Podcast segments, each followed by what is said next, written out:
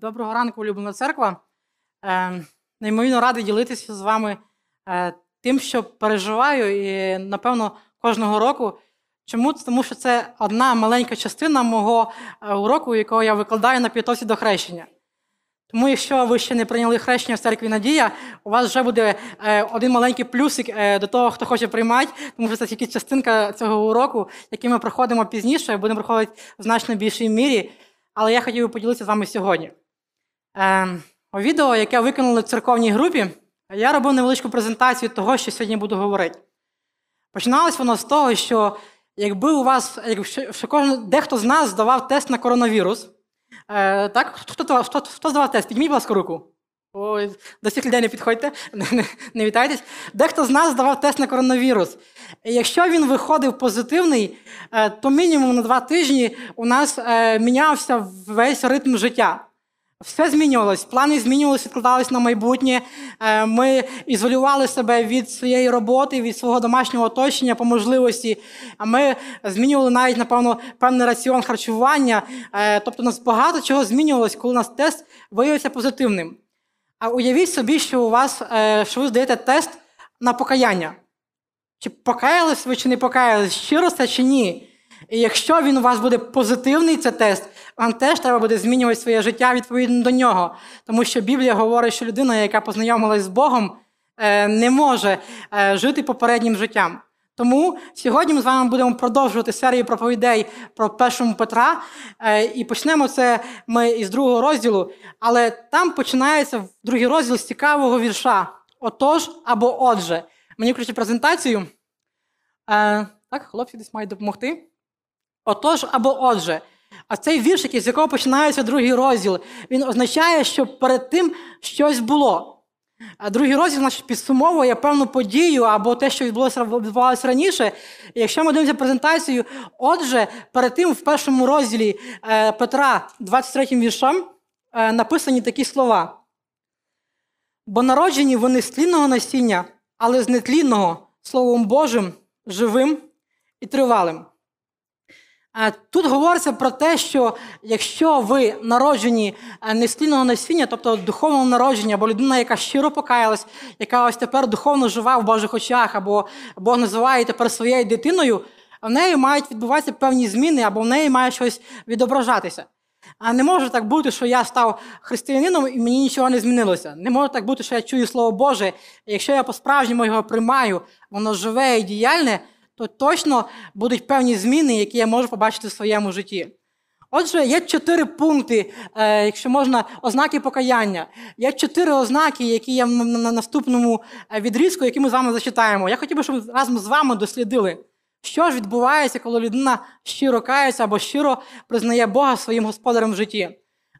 Перше, Петра, перше соборне послання апостола Петра, другий розділ, з першого по п'ятий вірш зачитаємо. Отож, відкладіть усяку злобу, і всякий підступ, і лицемірство, і заздрість, і всякі обмови, і немов новонароджені немовлята. Жадайте щирого духовного молока, щоб ним вирости вам на спасіння. Якщо ви спробували, що добрий Господь. Приступайте до нього, до каменя живого, дорогоцінного, що відкинули люди його, але вибрав Бог. І самі, немов те каміння живе, будуйтеся дім духовний, на священство святе, щоб приносити жертви духовні, приємні для Бога через Ісуса Христа. Ось цих п'ять віршів, в цих п'яти віршах я знайшов чотири ознаки того, хто дійсно щиро покається перед Богом або хто має нове відроджене життя. Перше, що хотів би ми звернули увагу, це перше відкинути гріх, написано в першому вірші, або відразу до гріха. В соборному посланні Петра написано так. Отож, відкладіть усяку злобу, і всякий підступ, і лицемірство, і заздрість, і всякі е, обмови. Біблія говорить, що людина, яка щиро зустрілася з Богом, яка, е, переж... яка зустріла, мала з ним зустріч особисту, в неї щось змінюється. І перше, що це відбувається, це відразу до гріха. Поясню, як це відбувається. Якщо для мене раніше були якісь нормальні там, мої справи, мої діла, коли я розумію, хто такий Бог, коли я читаю Писання Боже, я нарешті починаю розуміти, що те, що я робив раніше, багато речей, вони є неправильними в Божих очах. І більше того, Бог їх засуджує, і Бог просить, і Бог вказує в своєму писанні, що ми маємо їх змінити. І перше, те, що ми маємо зробити, це відкинути будь-який гріх. Е, наведу невеличкий приклад свого життя. Е, коли я покаявся, мені було майже п'ятнадцять років, е, я не жив сильно аморальним способом життя, але було в мене декілька таких, навіть, таких моментів, які потрібно було виправити. І перше, що мене дуже сильно е, привернуло таку увагу, я перед тим неймовірно сильно, часто, майже е, як слово «короче» або «тіпа», вживав слово «чорт». Поясню, вдарив по футбольному м'ячику, не попав, кажу, о, чорт, наприклад, і так далі. І в цьому, що я не робив, це в мене був якийсь провал, десь щось не вийшло. Я завжди вживав це слово. І от уявіть, я покаюся одного дня, приходжу на другий день до своїх друзів грати в футбол, е, пробував там, ті, що не вмів, пробував. І через кожний удар неправильний, який в мене получався, я вживав це слово. І підходить до мене один мій друг і говорить, слухай, тобі ж не можна, ти ж віруючий. Ну, я кажу, ну, ти правий. Мені реально цього не можна вживати, бо це неправильно. Це не то, що просто якийсь суржик, а це зовсім не гарне слово. І за допомогою одного місяця часу, і як, так як я з ним домовився, підзатильників за кожен раз, коли він почує від мене це слово, я його викинув з свого вжитку протягом місяця. Але справа в тому, що я зрозумів в один момент, що це неправильно, так не можна робити, так не можна вживати. Згадайте своє життя. Коли ви покаялись, а ви зрозуміли, що, можливо, багато-багато речей, що обманювати не зовсім добре, так, говорити неправду не зовсім добре. Можливо, хтось із нас, е, хтось нас крав, е, то красти не зовсім добре, е, або робив ще якісь погані речі. І той момент, коли я по-справжньому знайомлюсь з Богом, коли по-справжньому Бог поселяється в моєму серці, в мене з'являється ось ця відраза до гріха. У мене з'являється ось те, що вказано в першому пункті, відкинути гріх або відразу до гріха. Біблія мені показує все більше і більше з моїм духовним ростом всі негативні мої сторони, які в мене є. Якщо я по-справжньому дивлюсь Боже Писання, якщо я по-справжньому спілкуюсь з самим Богом, я розумію про те, що з кожним роком, що Він відкриває мені все більше і більше, що мені не так. Думав про це після речі, скажу вам одну річ. Я ніколи не думав, років десять, напевно, свого християнського життя, що хабарі – це гріх. Чесно скажу, не думав. Не, не скажу, що я їх багато давав, але е, справа в тому, що е, років через десять, коли я по-справжньому відкрив цю тему в Писанні, я зрозумів, що це проблема і що так не потрібно робити, і що Біблія мені відкрила, що я маю в цьому зупинитися. Ось так говорить Писання. Те, що якщо я по-справжньому покаюся, по-справжньому зрозумів Бога, в моєму житті з кожним роком буде все менше гріхів, я буду віддалятися від гріха, приближаючись до Божої святості, я буду ставати дитиною, яку хоче бачити Бог. Чи Біблія говорить про такі речі? Дуже багато. Одна із історій, яку хотів би вам поділитися, більшість із вас, напевно, знають історію про те, що одного разу Ісус, подорожуючи по ізраїльській території, одного разу Він прийшов в місто Єрихон. Подорожуючи цим містом, він зустрів одного невеличкого хлопця, чоловіка, який не був невисокого зросту, і ось він з цим чоловіком познайомився і пішов до нього в дім. І коли він проповідав йому Євангеліє, написано, що цей чоловік зрозумів, в чому він не правий. Написано, що після того, як він покаявся, бо Ісус сказав, що ось на цей дім прийшло спасіння, він сказав таку фразу: «Половину свого маєтку я роздам бідним, а тих, кого образив, віддам четверо». Тому що до того він був начальником над митниками, він був тим, хто не просто обманює людей, обдурює людей, як робили митники, а головним над обманщиками. Тими, хто справді були зрадниками свого народу, хто обдирали понад норму. Але в той момент, коли його життя прийшло покаяння або розуміння Божого Слова, він сказав, я не буду більше так робити. Це було неправильно, я хочу це змінити. І ось, ось цей гріх, який для нього був нормою протягом його життя, він від нього відрікається. Він починає поступати по-іншому. В Біблії написано, якщо ви читаєте, можете бачити, Ефесянам четвертий розділ, двадцять восьмий тридцять перший вірш. Ефесянам четвертий розділ, двадцять восьмий тридцять перший вірш. «Хто крав, нехай більше не краде, а краще нехай працює та чинить руками своєму добро, щоб мати подати нужденному. Усяке подратування, і гнів, і лютість, і крик, і лайка, нехай буде взято від вас разом з усякою злобою». Біблія говорить, що я не просто маю відмовитися від якогось певного гріха, я маю змінити щось з тим, що я робив раніше. І ось, якщо дивитися історію Закхея, він відмовляється від того, що робив раніше, поступає по-іншому. Біблія приводить багато-багато ще інших прикладів. Якщо ви читаєте їх, наприклад, історія про того самого Савла, який став Павлом. Він нібито йшов Боже ім'я вбивати християн. Він нібито робив правильні речі, але коли він зустрічається з Богом по-справжньому і питає, хто ти, Господи, і що мені робити, його життя кардинально міняється. Те, що він переслідував, він починає проповідувати. Те, що для нього було неприємним, стає нормою. Тому що Бог змінює уявлення, розуміння, самих цінностей і багато-багато в чому. Тому перший пункт, який ми сьогодні з вами говорили.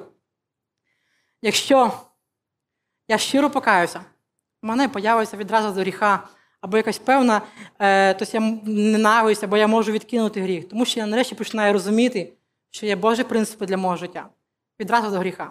Друге, що говориться в цьому відрізку. Е, другий вірш Петра, написано такі слова.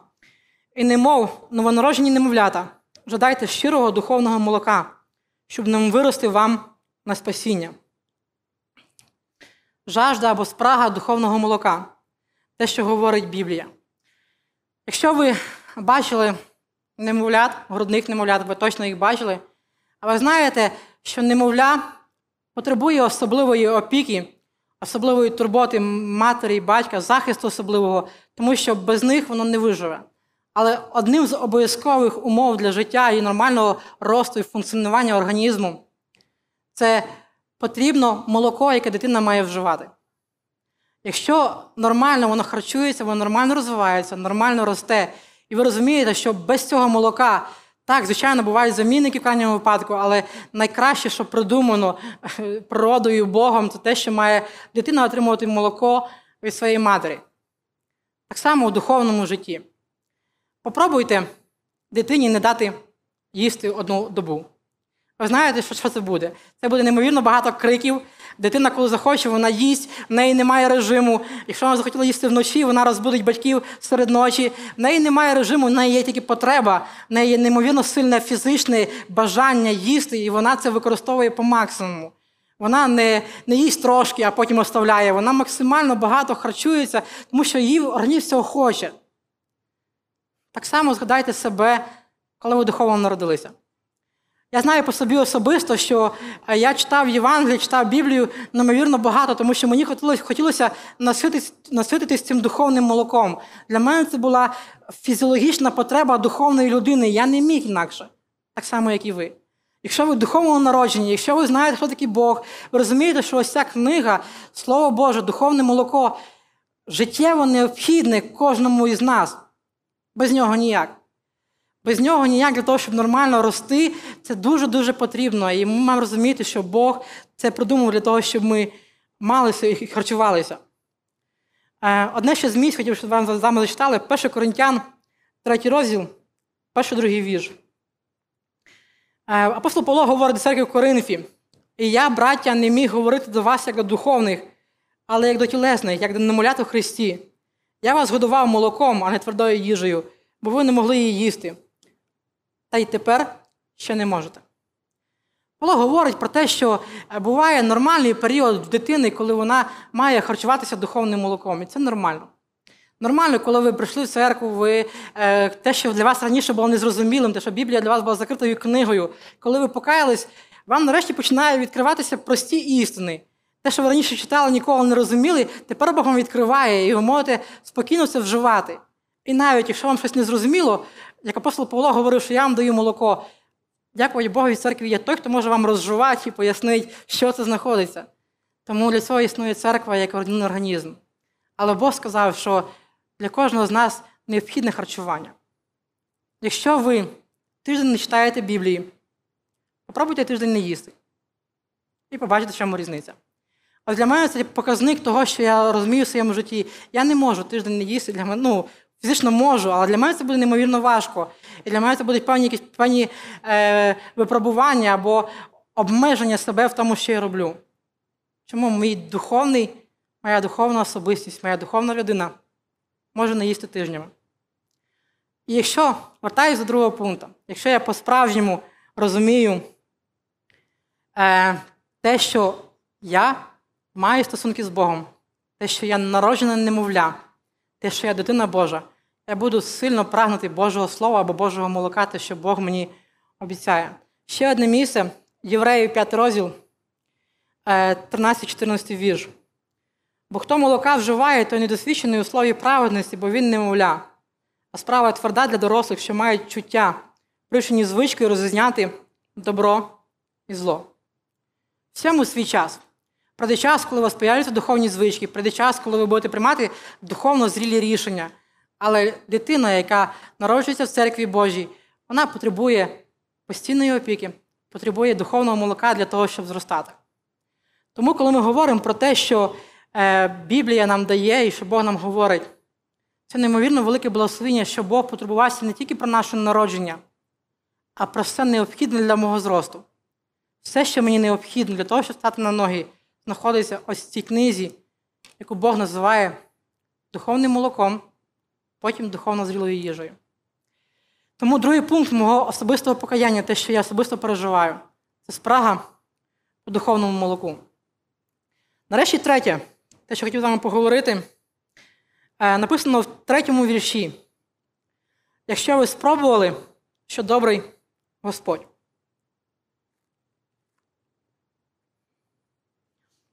Якби я вас запитав, який найсмачніший торт ви їли, думки розрізнялися, точно. Торт жінки, хтось підказує. Правильна відповідь, однозначно, торт жінки.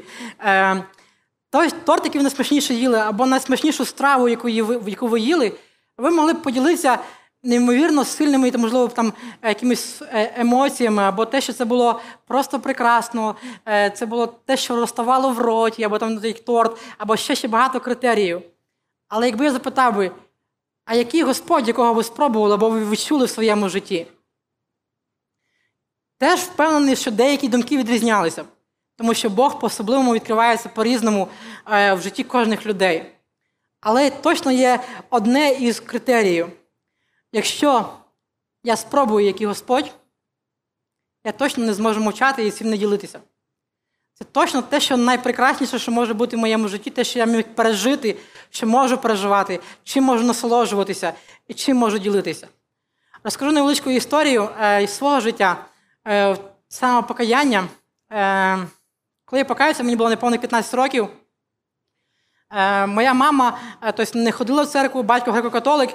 З маминої сторони всі були в баптистській церкві, дідусь був пастором. І трапилось так, що тобто, мама, через те, що вийшла за батька, вона перестала відвідувати церкву баптистську. І нас з дитинства виховували в певних моральних нормах. Нам говорили, типа, не можна красти, Бо, бо це неправильно. Але ніхто не говорив, не можна красти, бо це гріх, це Біблія так вчить. Нам говорили, не можна обманювати, бо це неправильно, тебе зловлять, тебе там покарають і так далі. Ніхто не говорив про те, що є Бог, і про те, що є е, якісь інші критерії оцінювання.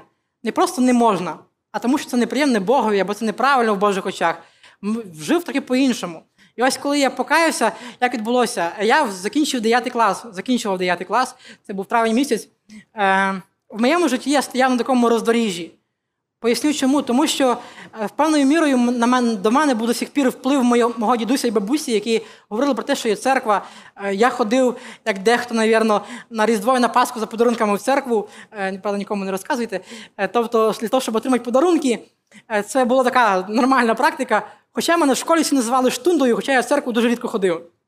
І ось дев'ятий клас закінчується, мої всі друзі починають ходити на дискотеку. Це було село, село трохи пізніше дозрівало, ніж, ніж місто, можливо. В селі пізніше хлопці ходили на дискотеку, але почали мої хлопці ходити, мої друзі, на дискотеку. І говорять, ідемо, там те класно, там можна там випити, коли ніхто не бачить, там воно ж те, і те, і те.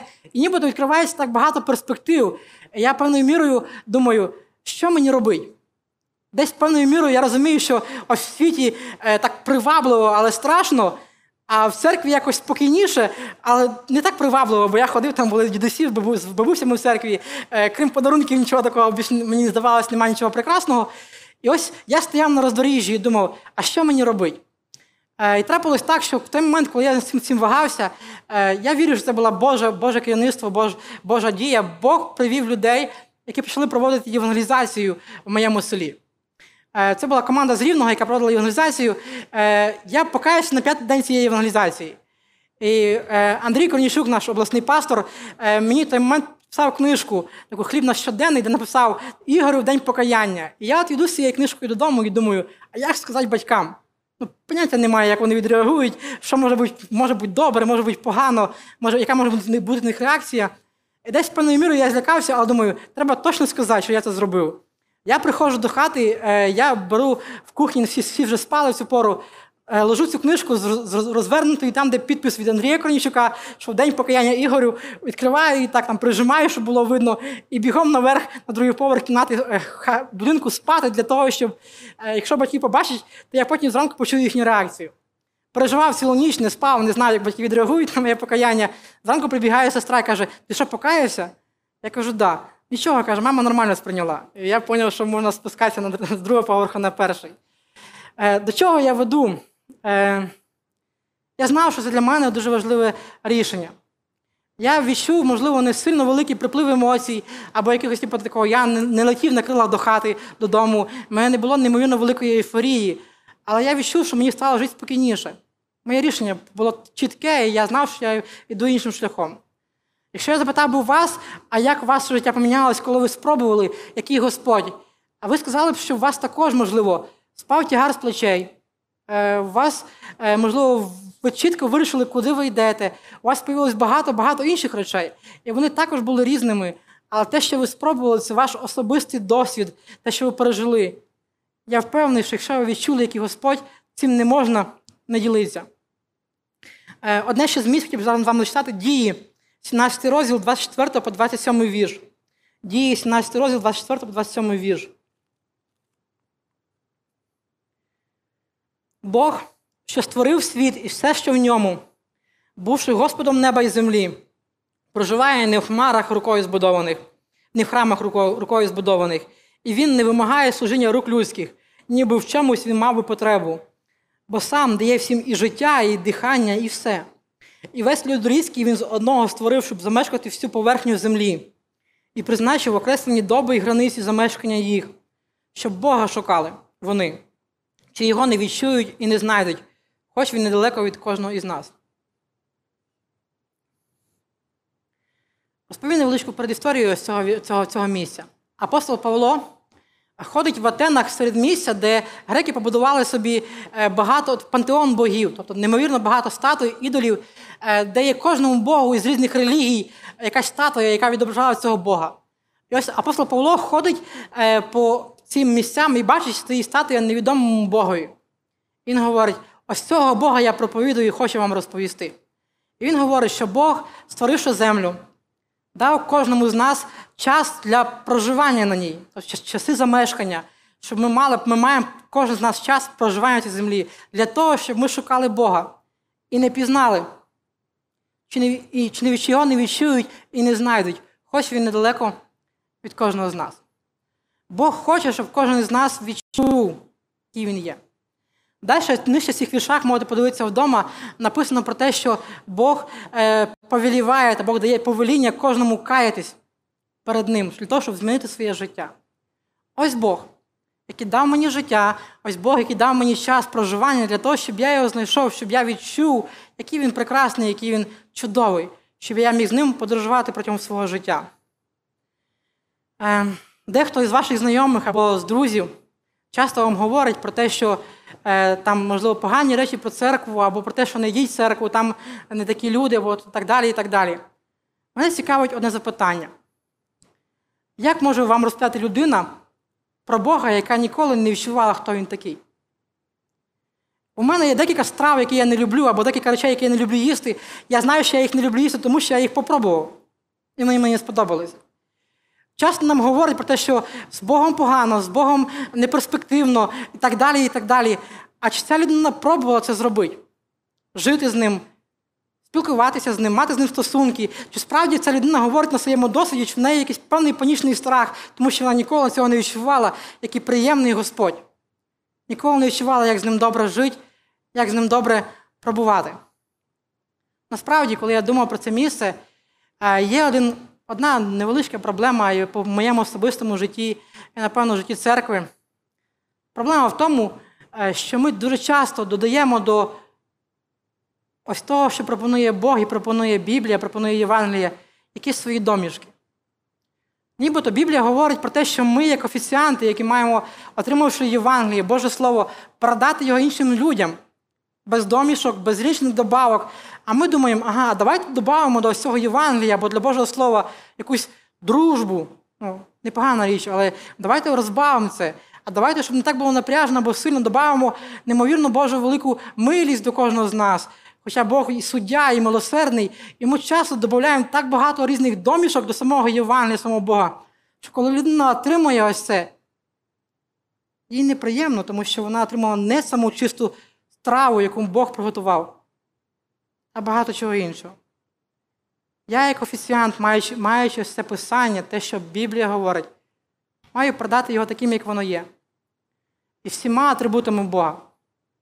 Тим, що він люблячий, тим, що він суддя, тим, що він справедливий, і тим, що він милуючий, і багато-багато чого іншого, але продати так, як воно є, чисту страву, яку Бог приготував для мене.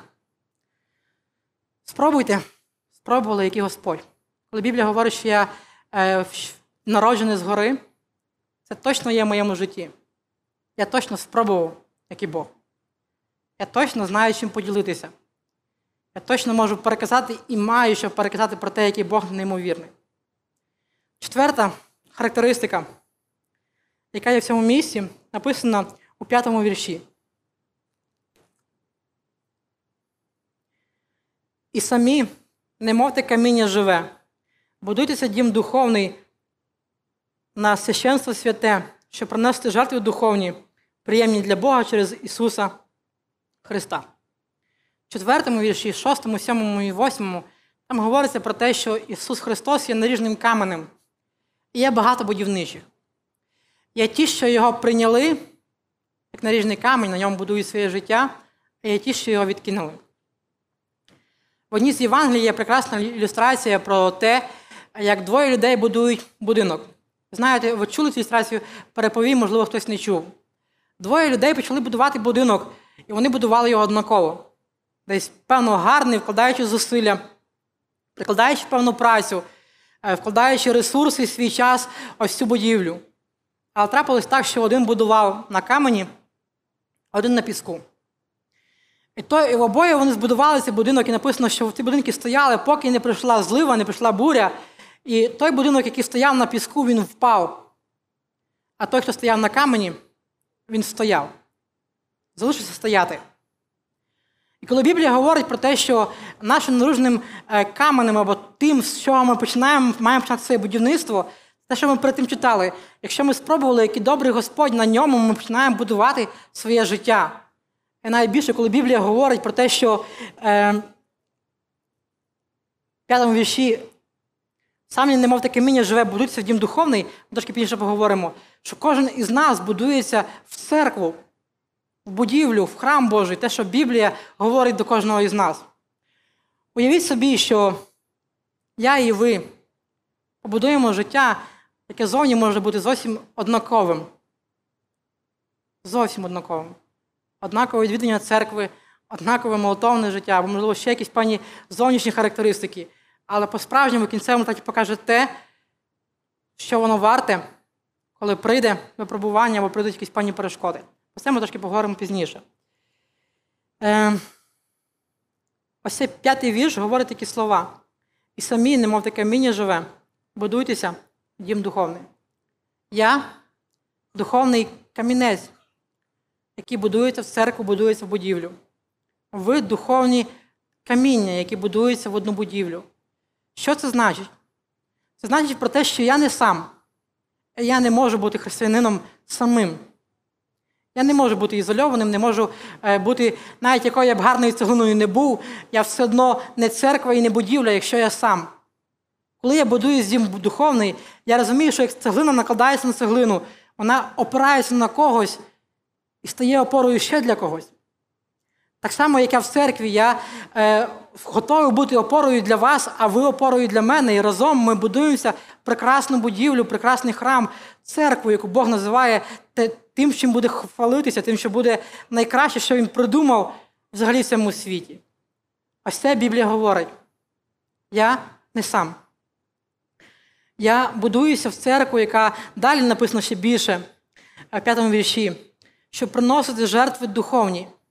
Я не просто збудуюсь, законсервуюсь в церкві, я не просто буду е, гарним е, об'єктом інтер'єру, да, якби я не стояв би. Я буду приносити жертви духовні для Бога, те, що приємно Богові, те, що Бог хоче, те, для чого мене Бог створив. Це говорить Біблія. Е, одне місце, що хотів вам зачитати, перше Коринтян, третій розділ, шостий по тринадцятий вірш. Трошки багато, але хотів би, щоб ми зачитали. перше Коринтян, третій розділ, шостий по тринадцятий вірш. Я посадив, Аполос поливав, Бог же зростив. Тому ані той, хто садить, ані хто поливає, є щось. Але Бог що родить. І хто садить, і хто поливає – одне. І кожен одержить свою нагороду за працею своєю. Бо ми співробітники Божі, а ви – Боже поле, Божа будівля. Я за благодаттю Божою, що дана мені, як мудрий будівничий, основу поклав, а інший будує на ній. Але нехай кожен пильнує, як він будує на ній. Ніхто, бо не може покласти іншої основи, крім покладеної, а вона – Ісус Христос. А коли хто на цій основі будує золота, срібла, дорогоцінного каміння, із дерева, сіна, соломи, то буде виявлено діло кожного, бо виявить день, тому що він огнем об'являється. І огонь діло кожного випробує, як воно є. Біблія називає нас співбудівничими, співробітниками в будівництві Божого царства. Кожен з нас виконує певну працю для того, щоб Боже царство зростало і поширювалося. Це говориться до церкви, до людей, які розуміють, для чого вони в цьому світі, вони розуміють своє призначення, розуміють, що Бог для них приготував. Одного разу одного пастора запитали, чому ж в церкві так багато проблем? Чому в церкві так багато людей, які нібито називають себе християнами, але форма, формально, але їм не є? Мені сподобалась його відповідь, яку я вам передам. Він сказав таку фразу, таку ілюстрацію привів. Е, уявіть собі, що починається будівництво. На будівництво якогось дому, об'єкту потрібно неймовірно багато цегли, якщо це цегляний будинок, там дерева і інших матеріалів. І от ось уявіть собі, що незважаючи на те, якою б гарною не була б цеглина в кінцевому результаті, якщо вона виявиться поза будівлею, навіть якщо вона лежить близько біля будівлі, навіть якщо вона виглядає найгарніше серед всіх остальних в стіні, але вона не використана в будівлі, то тоді, коли прийде господар, щоб прийняти цей будинок, все, не, все лишнє, все, все зайве буде вичищено і викинуте. Навіть якщо на вигляд воно гарне.